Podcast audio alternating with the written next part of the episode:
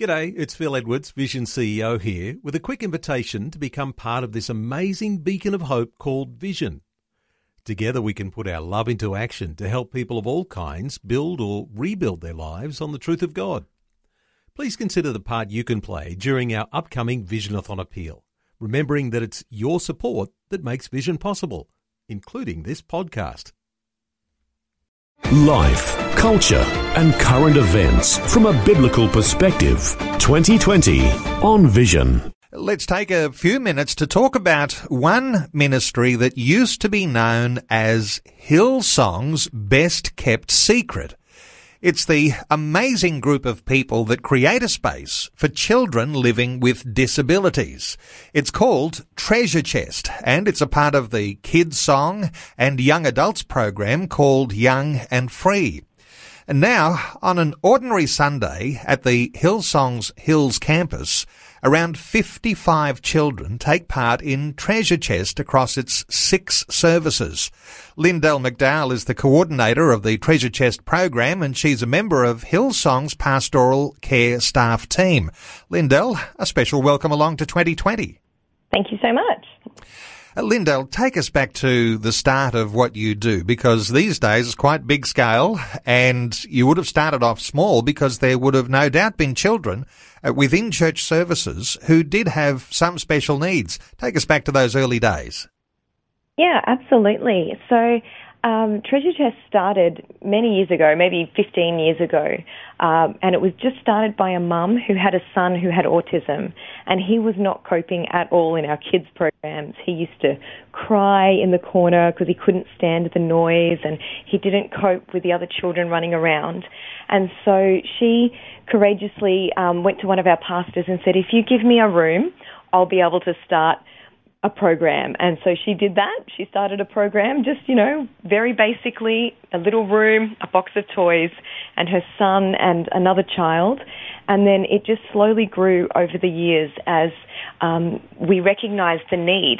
You know, that there is in many communities that there are families who have children with additional needs who just cannot make it to church unless we as a church can make a few little adaptations to how we do our programs. So, families with children who have special needs, and uh, they're children with disability, uh, they're children with autism, and I, I imagine that there are different levels of disability that might require different levels of expertise. How do you start off something like that? I imagine you've got to look around and see who's gifted to do what when it comes to taking care of children with special needs. Yes, absolutely. You know, having people who've got um, expertise or experience in, you know, working with children with disabilities is definitely helpful. Um, but actually, these days, the majority of my team um, are volunteers, and not many of them actually have uh, experience before they started. They just have these big willing hearts, and they're willing to learn some skills um, on the job, which is incredible. I know that families who do have children with special needs, they're on duty 24 hours a day, seven days a week, 365 days a year. What Absolutely. does it do, Lindell, for families who have special needs children and they discover that in church there are a group of, as you say, people with big hearts who are wanting mm-hmm. to take care of their children so that the parents can appreciate church? What does it do? Absolutely. Oh, the families are so grateful and they tell me all the time, every week, they just cannot believe that, you know, that they can drop their child off and know that their child is safe and having a great time themselves. But then it also allows the families themselves to perhaps, you know, a married couple to go and sit in church together and be strengthened themselves so they can worship God together and hear the word, you know, so that their own spiritual walk is strengthened so that they can live out you know, being mum and dad to their precious little child. So um, we're honoured that we can release the parents, you know, to go, and they also love that they know that their child is having a great time, but the child's also safe, you know, and um, and also the child themselves is learning that Jesus loves them.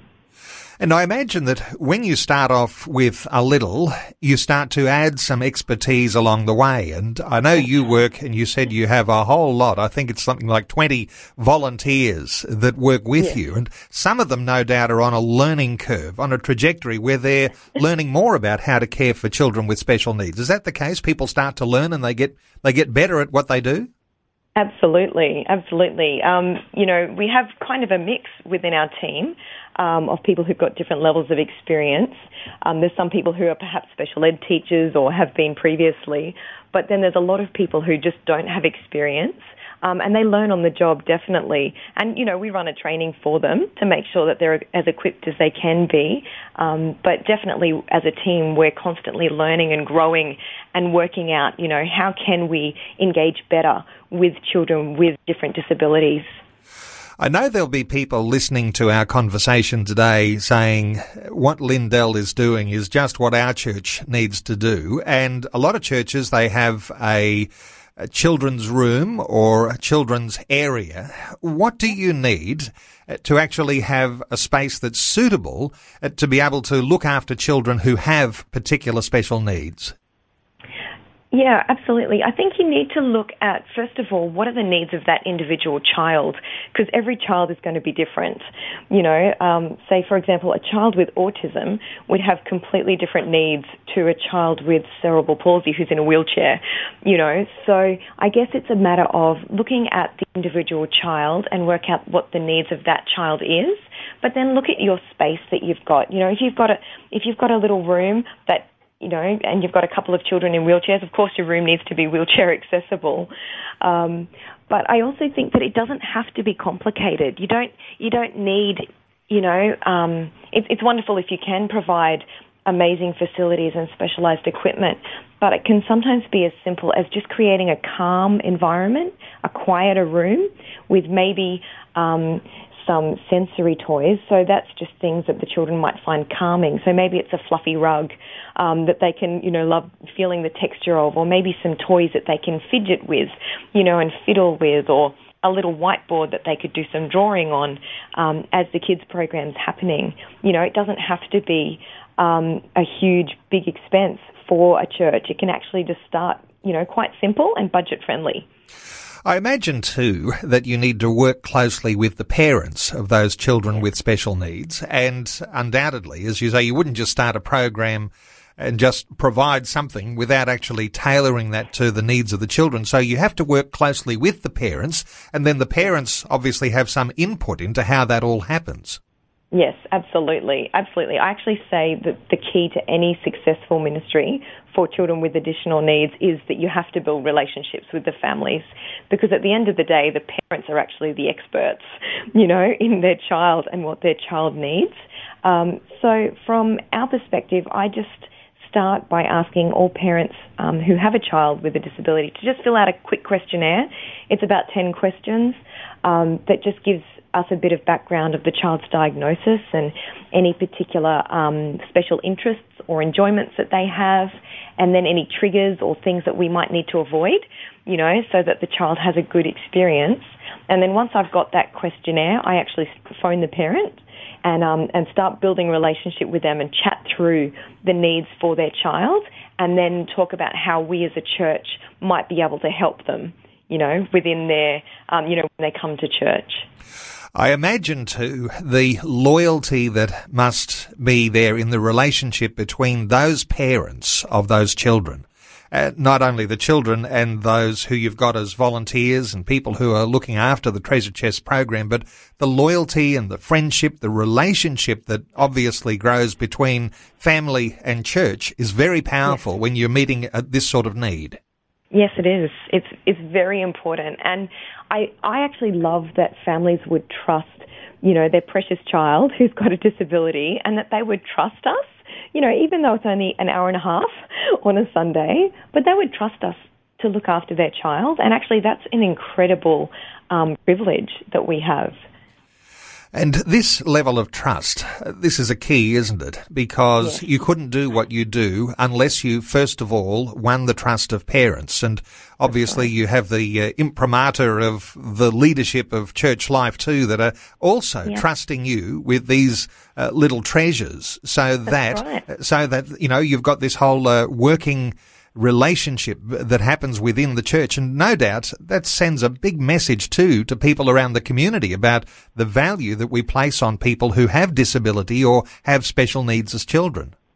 Yes, absolutely. And I think um, it's wonderful. Like these days, there's many um, supermarkets in Australia that have started a quiet hour, you know, which is a low sensory experience to allow families who've got a child, you know, with autism perhaps to do their grocery shopping. And I think if if a supermarket's doing that, then how much more should the church be leading the way, you know, in the way that we create an environment for children so that they can they can thrive, you know, regardless of what their disabilities or different skills are. I imagine too that for those churches that don't have any families where there are children with a disability or with special needs, they won't need to do anything. But when that family walks through the door and they bring their child, then all of a sudden you're on the spot and you need to do something. So do you find yourself fielding questions, uh, people who have got uh, all sorts of ideas about what they might do, they just need someone to talk to? Do you do you find that you spend a lot of your time talking to people on the phone and making suggestions about how they can do things better in their church? Yeah, I do. I do. When when um, quite a few churches have emailed me from different locations all across Australia, um, and just kind of asking, you know, what do we do? We've got this particular child, you know, who's got some, you know, got a, additional needs of some description, and they'll just, you know, maybe ask me for some advice, and I'm more than happy to, you know, to provide them with advice. But at the end of the day, it's going to have to come down to, well, of course, the needs of that individual child, but also, you know, what is their church actually able to do? You know, do they have a space? that they can set aside, or you know, do they have um, volunteers or people who are willing to support the children, you know, on in their programs?